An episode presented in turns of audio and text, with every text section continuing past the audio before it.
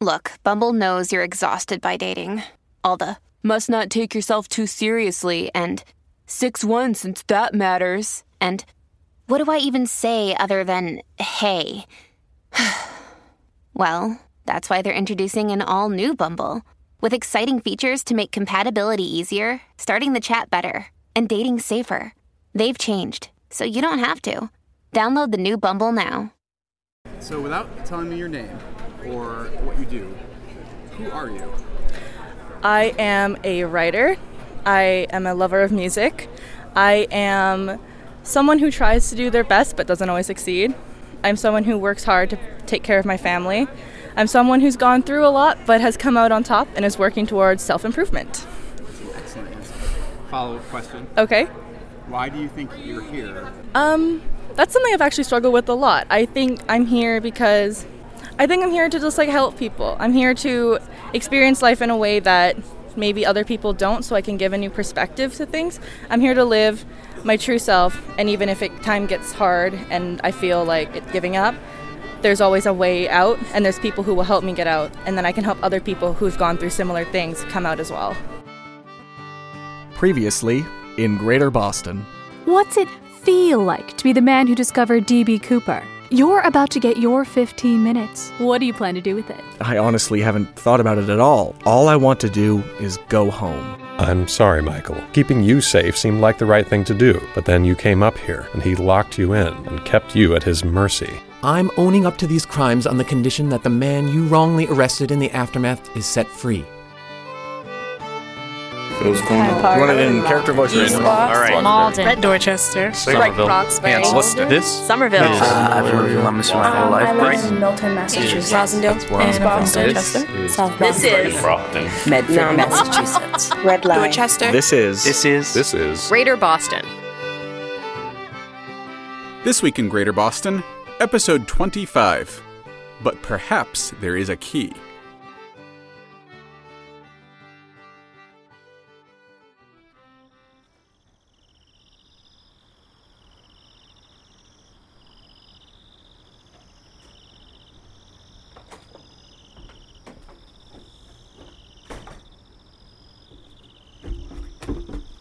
Dimitri.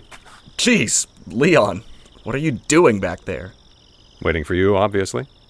The guest of honor slips away towards grand adventure at the height of his goodbye party, leaving everyone to wonder where he's gone. I anticipated your tendency to give the Irish goodbye. We're Greek. As I'm sure you're aware, it's just an expression. Plus, there is a small percentage of Irish in our ancestry. Hmm. You came out here to work on that puzzle box, didn't you? Slip away to work on it so as not to be rude? You plan to waltz back into the party with it solved like it was nothing at all. No, I came out here to wait for you. Please don't force me into redundancy. You're not going to talk me out of leaving, Leon. I don't intend to. I know you're determined to go this time. Attempts at dissuading you would be a futile waste of time and energy. Then what are you. Nica. You need to say goodbye to Nica. There's no need to. She's not going with you, Dimitri. You don't give her enough credit. You think she's too much like you. As do you. We've already discussed a meeting place later on after I catch my bus. She's gonna catch up with me in Springfield. She just needs a little more time. I'm telling you, she will not meet you. What makes you so sure? I know her. And I don't. Is that it? You do, to an extent. But your knowledge of Nica is overshadowed by your knowledge of who you want her to be. Has it ever occurred to you that this could be the last time you see her? Come on, Leon. Don't lay this morbid guilt trip on me. Jesus. I'm merely pointing out a fact. Believe me, it irritates me more than you. But consider the suddenness of our mother's demise. Death isn't something that can be scheduled, it just happens. Says the guy who scheduled his funeral into his Google Calendar. I spoke to six different actuaries, my personal physician, and two credible psychics to get as close to the approximate date as possible. It's best to be prepared for these things, even if nailing down specific details is ultimately a futile exercise. It's not like you to be this melodramatic. What happens when she doesn't meet you? How long do you wait for her? How will you react? Will you resent her? Will you blame her? I won't do anything of the kind. Because she's coming this time, Leon. I looked into her eyes. I believe her. Well, need to skedaddle off to South Station if I'm gonna catch my bus. Hmm. Good luck with that puzzle box. I'll have it solved by the time you return. Write me, please, so I know you're okay. I will, when I can. And write Nica. We'll write you together. Trust me. She'll be. What? You might as soon enclose the ocean in a small vessel. Leon? Leon? Where'd you go? Might as soon clasp the whole earth in your fist. I can't. I can't see you. I can't see. Might as soon halt the movement of the heavens. What the hell is happening? Where did everything. Where did everything go? As describe the beatitude of the saints without experiencing them. Why won't you answer me? Why don't. Who are you? You know who I am. The question is. Who are you, Dimitri? Mr. Stigmata, you're late. Yeah, yes, yes, I, I'll, uh, uh. Ready to shoot you now. Uh, okay, thank you. I'll be right there. Pick up. Pick up, please. We're wasting time here. Almost ready. I stalled them as long as I could. Let's go. Okay. Okay. Let's shoot.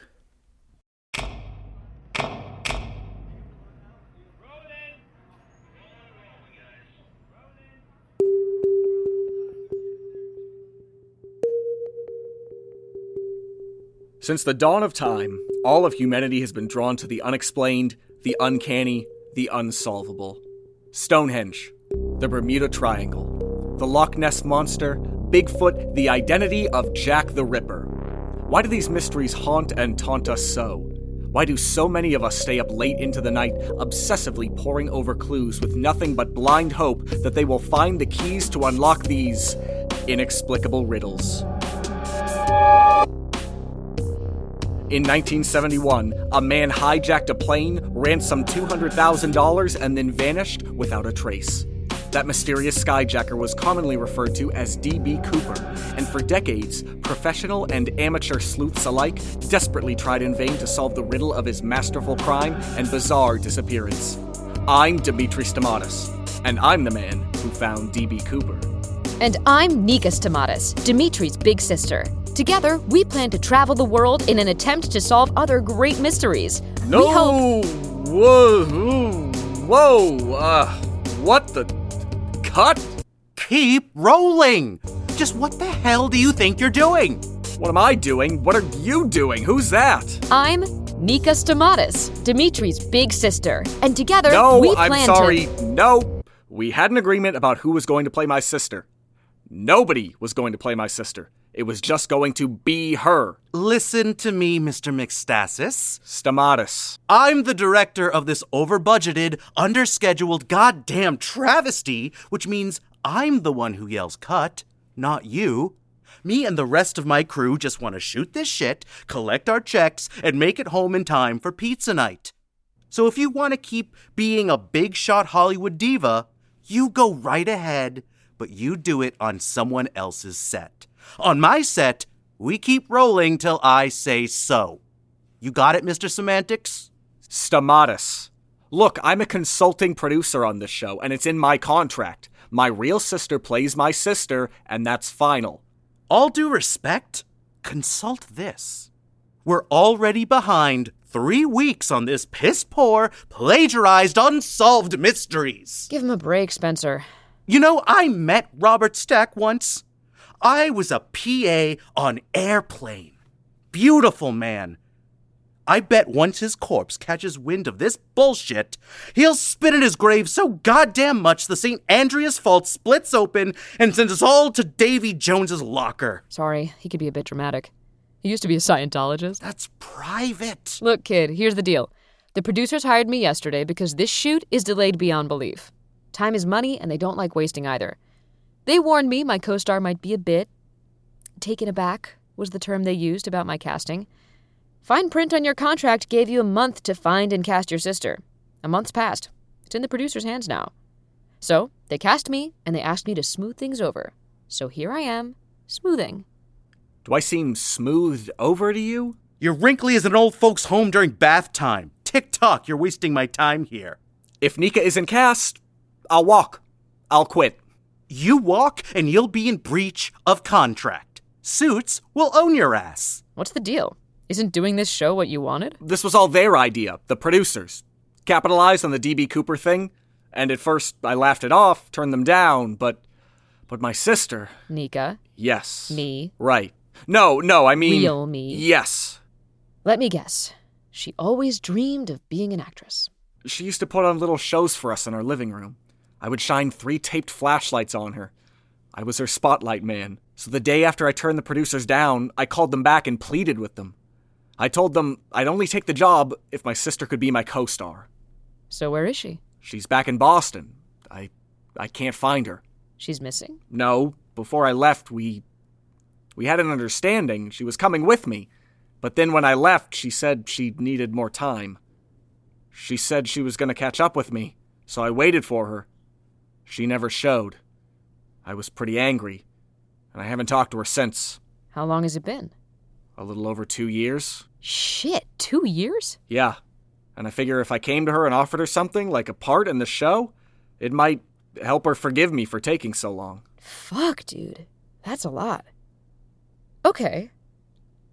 I've got an idea.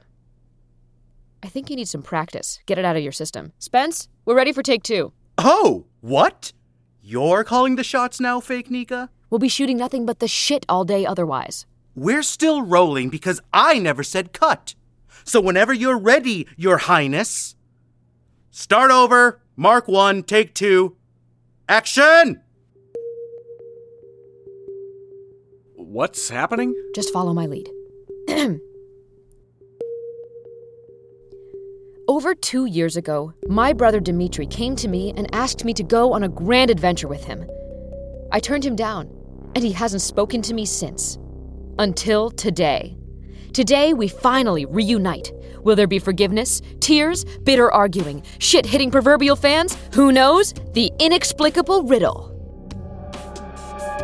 I'm fake Nica Stamatis. I'm not Dimitri's sister, but I play her on TV.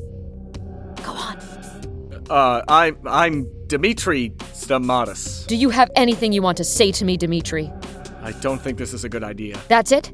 You don't talk to me for two years while you stumble fuck your way through the Alaskan wilderness meeting crazy old kooks in ice fortresses? I, I wasn't stumble fucking through the Alaskan. Then you wil- fall ass backwards into solving one of the biggest mysteries of the 20th century, and you still don't bother to get in touch with me? Don't tell me where you are, what's going on? Hey, you never tried to contact me either. I knew you were disappointed in me, and your silence cemented that.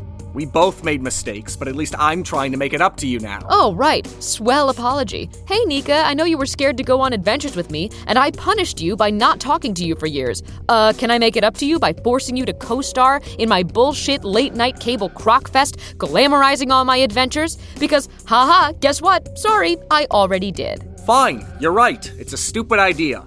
But the least you could do is let me apologize. Don't I deserve that at least? You won't even let me see you. Not you, not Leon, you're both just gone. Well, now you know how that feels. When someone you care about just up and vanishes. But that's not like you two. I mean, Leon, he hates moving. He's been in that apartment forever.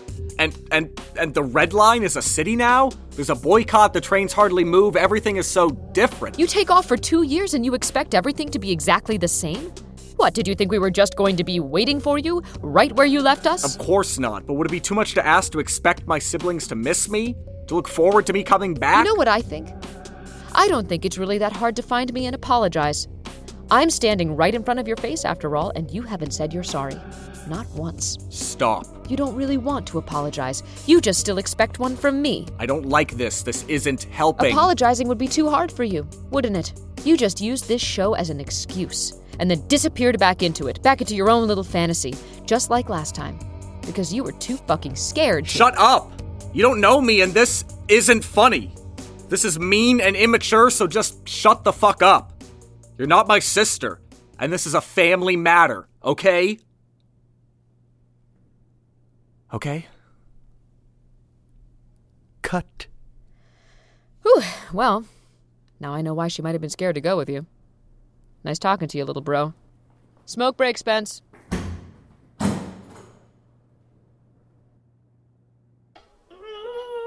The weeks had been long for Michael. His plan had seemed so clever. Trick Oliver into a lapse of judgment, allow himself to be carted up to the secret offices where the hidden information could surely be found. And that much had been true. He learned a great deal about Oliver's machinations, his relationship to Emily Bespin, the purpose of the lottery. But he'd assumed he'd find a way back out again, a way to get that information to the people who would benefit. But no. Instead, he was still there, still up in Oliver's apartments above the Third Sight office, alone, abandoned. No, he isn't alone. He isn't abandoned. I'm here. He'd grown accustomed to the sound of the pneumatic tubes, the hollow thunk behind the wall. And so he'd known something significant had happened when he heard that same sound, only larger, grander. The sound of an enormous cylinder being launched through a giant tube.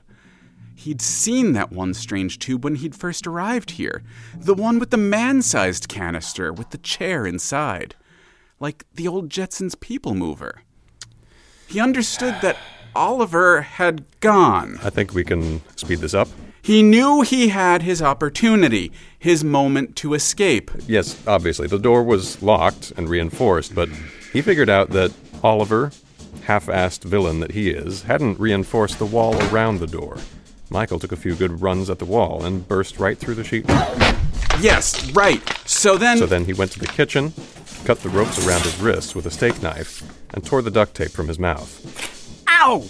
And, and then it was on to the next order of business finding a way out. He didn't. Uh, that. That's it. He didn't. That's what you want to boil that entire sequence of events down to. It's the essential information. We don't need to belabor it. There are only two exits the giant tube, which no longer has a capsule, and the secret elevator, which is locked with a digital passcode. So he's still here. Done. Next bit. There's more to it than just essential information. There's style. There's tone. There's a process. This is my friend. I'm not here to set a tone. I'm here to help. I'm here to take care of him, and that's what I'm going to do. So, I'm sorry to say this so bluntly, but fuck your process. He doesn't need you. He's got me. Really? Really? You know what? All these interruptions, these intrusions, this arrogance, I've had enough. You want to do my job? Fine. But you don't get to pick and choose. You want to do Michael? Then you've got to do all the rest of it too. Knock yourself out. I'm done.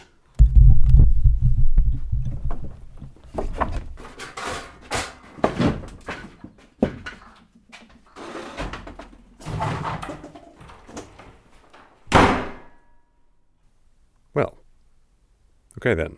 Good. I'm sure it'll be nice to be employed again. Now, Michael, let's see if we can more efficiently get all caught up to where he is today. He broke out of his room, escaped his bonds, tried to find a way out, but failed. After that, he took stock of his resources. He found the notes to Oliver from Autumn and Ada, and quickly pieced together the reasons for Oliver's abrupt abandonment of his command center. He's got a kid. Christ. That poor kid. He took seriously the likelihood that Oliver wasn't coming back. He inventoried the food in the kitchen and found it spare but not barren, enough for a week or two at least. He also found Oliver's liquor cabinet and evinced only the briefest hesitation 811 549 10 3 12 2. before determinedly carrying every bottle to the kitchen sink and dumping the contents out. He looked for means of communication. There were the tubes, of course, and he did send some pleas for help through that network, but nothing came of it. He suspected there was no one at the ends of most of them, or possibly just more of Oliver's agents. The latter suspicion confirmed when canisters began arriving through the tubes with a variety of groceries fresh milk and eggs, meat, macaroni and cheese, and stalks upon stalks of celery. So starvation, at least, was not a concern. There was also a computer, an old one with no web browser or email capability, no access to the internet, In fact, the only software it seemed to have at all was Minesweeper, Solitaire, and the Third Sight banking and payroll application.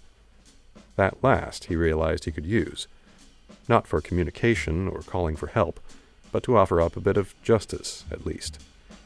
He saw that Oliver had frozen payroll for all of Third Sight. The company had ceased functioning entirely, it seemed, and all the employees were just cut off. Michael fixed that. He unfroze every employee's payroll and gave them all a 15% raises while he was at it. There was more than enough money in Third Sight's accounts to cover that for a year or more.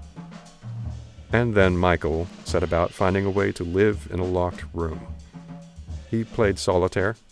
He read Oliver's books. He watched Oliver's television. He caught a recap of the Octobuckle and realized that after his own disappearance, his home had similarly vanished, followed by the company he worked for. Oh my god. I. I don't even exist anymore. I- I've been completely erased! And it was amidst that last realization that he finally noticed the crystal ball sitting on Oliver's desk. Huh. I wonder. I wonder if that's what. He reached out for the crystal, picked it up, and Oh. Oh. What. What. What's happening? Michael. What. What. What's happening? Michael, it's me. It's Leon. Where. Where are you? I, I, I can't I can't see you, but but I but I can hear you. And is this real? It's real, Michael. It's difficult to explain, but I'm here inside this crystal ball. No, this can't. This can't be real. This can't be. Oh God! It's it's mm, it's so good to hear your voice again. I'm sorry. I know this is very emotional for you. I I know you've been through so much. I'm so proud of you. I'm going crazy. I'm I'm going crazy. Yeah, that that has to be it. Yeah, that has to be it. I, I've I've I've been left alone. Uh, my life has been wiped from existence, and now I'm com- just completely losing my marbles. uh, um. Uh. You are not Um. alone, Michael. I've been looking out for you this whole time, as much as I can. I I have so much to tell you. Monthly experienced a 10% adjustment to know you're okay. Well, Mr. Palette, you're okay. Michael is working on a Dear Leon letter, and perhaps I should help. Uh, I'm certain that I can bring this letter out. It's interesting. I just like to know that by a visual Michael was working on a Dear Leon. Perhaps I should help. Wait! Stop! Too much! That's too much! Too loud! I can't. Ah! Stop! After touching the ball, Michael grew completely overwhelmed with the amount of information he received from, well, from me. He pushed the ball away, sat down on the floor, and cried. This might be more difficult than I originally feared. Have you ever been trapped or stuck somewhere, literally, or has it felt like that metaphorically? Um, at times I, I do feel stuck or trapped. At times, sometimes I I have a hard time focusing or concentrating on uh, stuff that needs to be done. Um, it's definitely felt like that metaphorically. Um, I felt like I've been stuck in my own head sometimes. One time, it's just I was stuck between like what I wanted to do with my life. It's just it's just one of those times you like sit there and think for days and just what what am I here to do? It's just what am I supposed to do? I was literally trapped in an elevator once. Well, that day that the red line just wasn't moving. I mean, but that could be any day. Yeah, I've been I've been locked up before, so I guess you could say I've been stuck. I couldn't leave, so yeah. that counts. Yeah, definitely.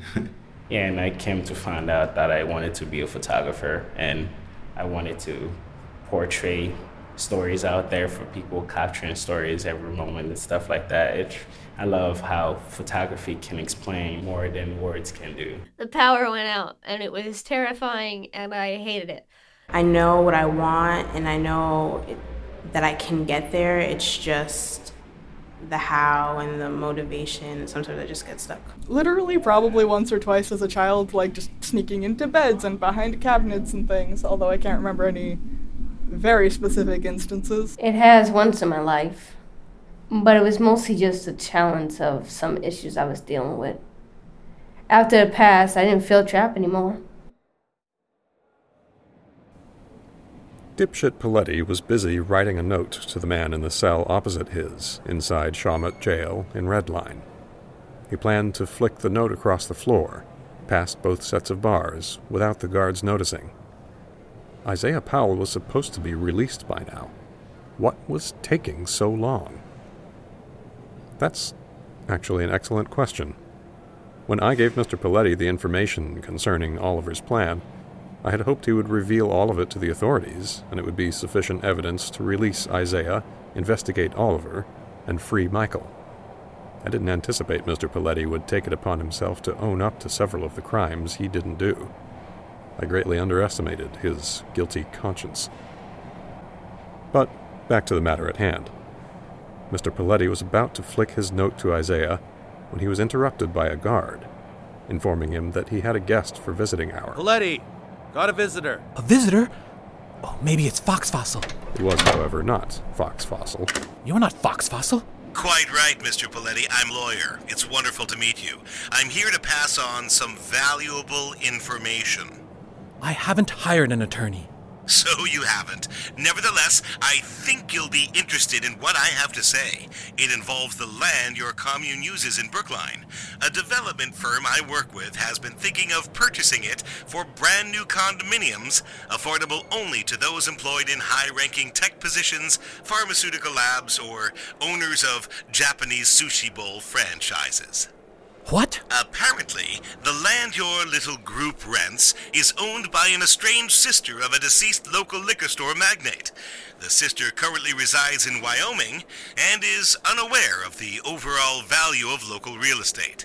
My firm plans to make her a substantial offer on that land, one which will seem generous to her, but will actually undersell the value by hundreds of thousands of dollars, perhaps even millions. Why would you do something like that, you exploitive, gentrifying vultures?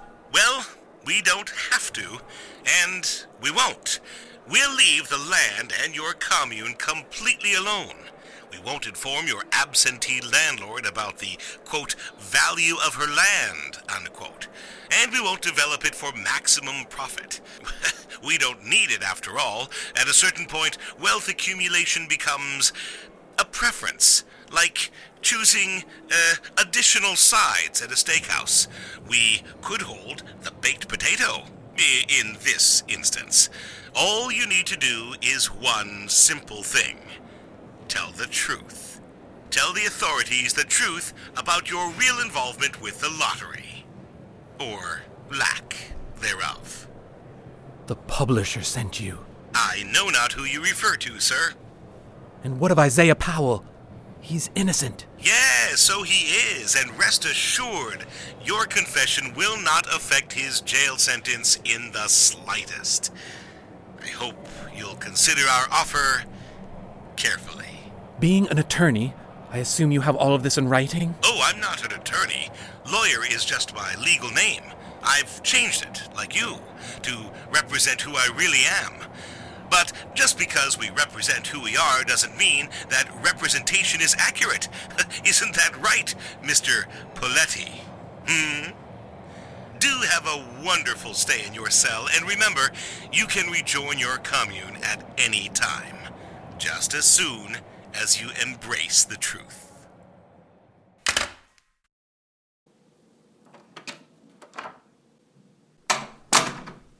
Dimitri slipped into his dressing room and slumped down in front of the vanity mirror, exhausted after his first day shooting inexplicable riddles. His head ached, echoing with the sound of the slate board slamming shut. all the takes they did of the same action, same movements, same repeated lines. Repetition, replication, redundancy, setup shot, hit marker, lights, sound, roll film, action, cut, cut, cut. All day he wanted to run through the stage doors, run all the way to the airport, fly back to Boston, vowing not to leave until. until. He was so tired he didn't notice his answering machine. Two messages. He he reached out and pressed. He pressed. Oh, oh Dimitri. Hey there, buddy. Um, I got your care package and your letter, and uh, thanks for the sweets. Uh, you're awfully thoughtful. Uh, too much sugar for me to tackle on my own, so I'll split 'em up with the guards. They're good folks, uh, treating me nice, and deserving of a little something extra for their sweet tooths. My sweet teeth, uh, nah, that ain't right. Anyway, they've been looking out for me, been telling them lots of stories about the war, about Alaska, uh, even about you. Sorry you're having a tough time. You should know I don't got no hard feelings or nothing. This is preferable, to be honest with you.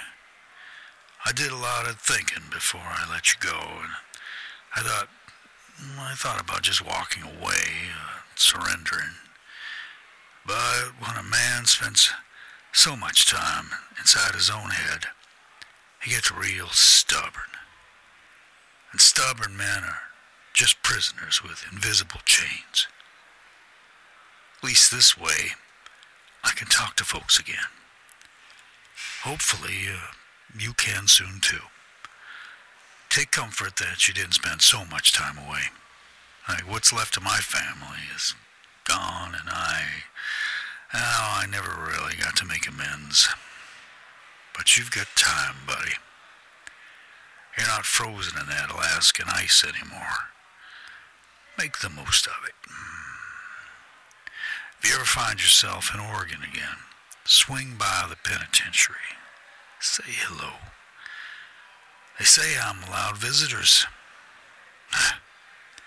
Only people coming by so far have been the news people. Hang in there take care.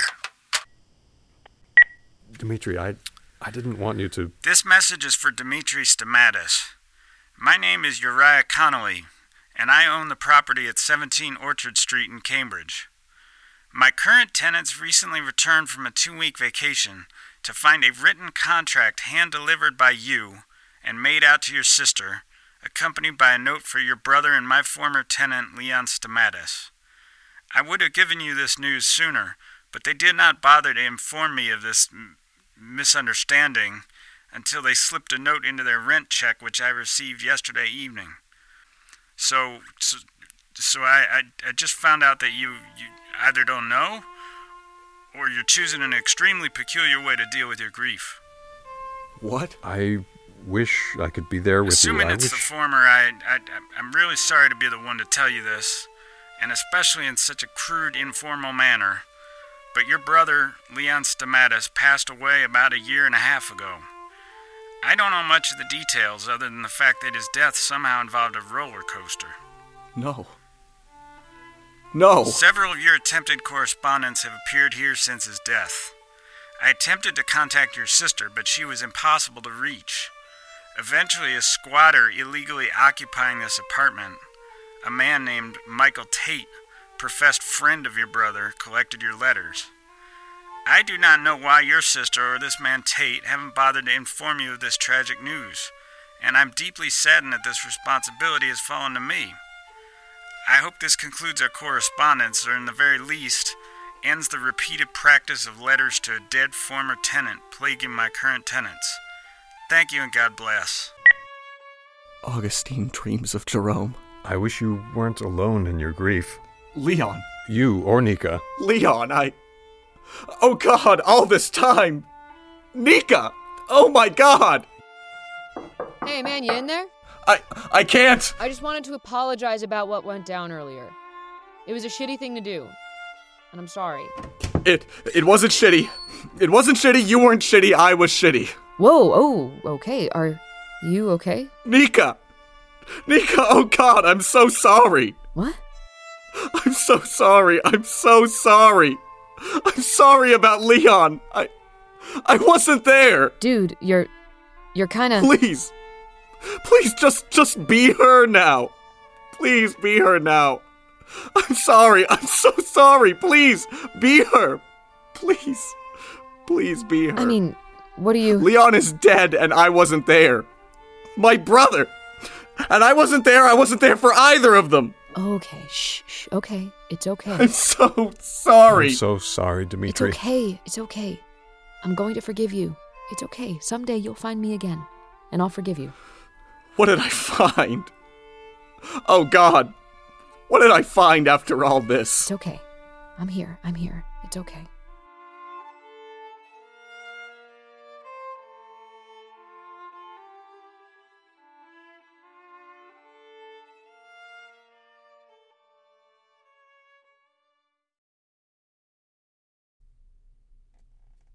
Hello? Uh, credits?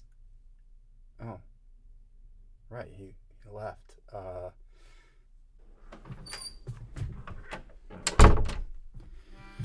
Greater Boston is written and produced by Alexander Danner and Jeff Van Dreason, with recording and technical assistance from Marc Harmon. In order of appearance, this episode featured Braden Lamb as Leon Stamatis, James Johnston as Dimitri Stamatis, Kristen DiMercurio as Fake Nica, Alexander Danner as the narrator, James Oliva as Michael Tate, and James Capobianco as Dipshit Poletti. Also featuring Kenny Garcia as Greene, Rick Zieff as Lawyer, Greg Shea as Darby, and Ben Flaumenhaft as Uriah Connolly. Interviews recorded with Greater Boston residents. Charlie on the MTA is performed by Emily Peterson and Dirk Tiede. Drive the Cold Winter Away performed by Adrienne Howard, Emily Peterson, and Dirk Tiede. Inexplicable Riddles theme by Dave Fernandez. Drums by Jim Johanson. Archibald MacDonald of Keppoch by Dirk Tiede. Some sound effects and music used from public domain and Creative Commons sources. Episode transcripts will be posted at greaterbostonshow.com. If you enjoy Greater Boston, please consider supporting our Patreon campaign, or leaving us a review on Apple Podcasts, or spreading the word through social media. I was told somewhere not to do the, uh, um, that it was uh, bad for the vocal cords, but I'm gonna say with vocal cords like mine, you can't damage those. oh, they're too, they're just too precious. Okay.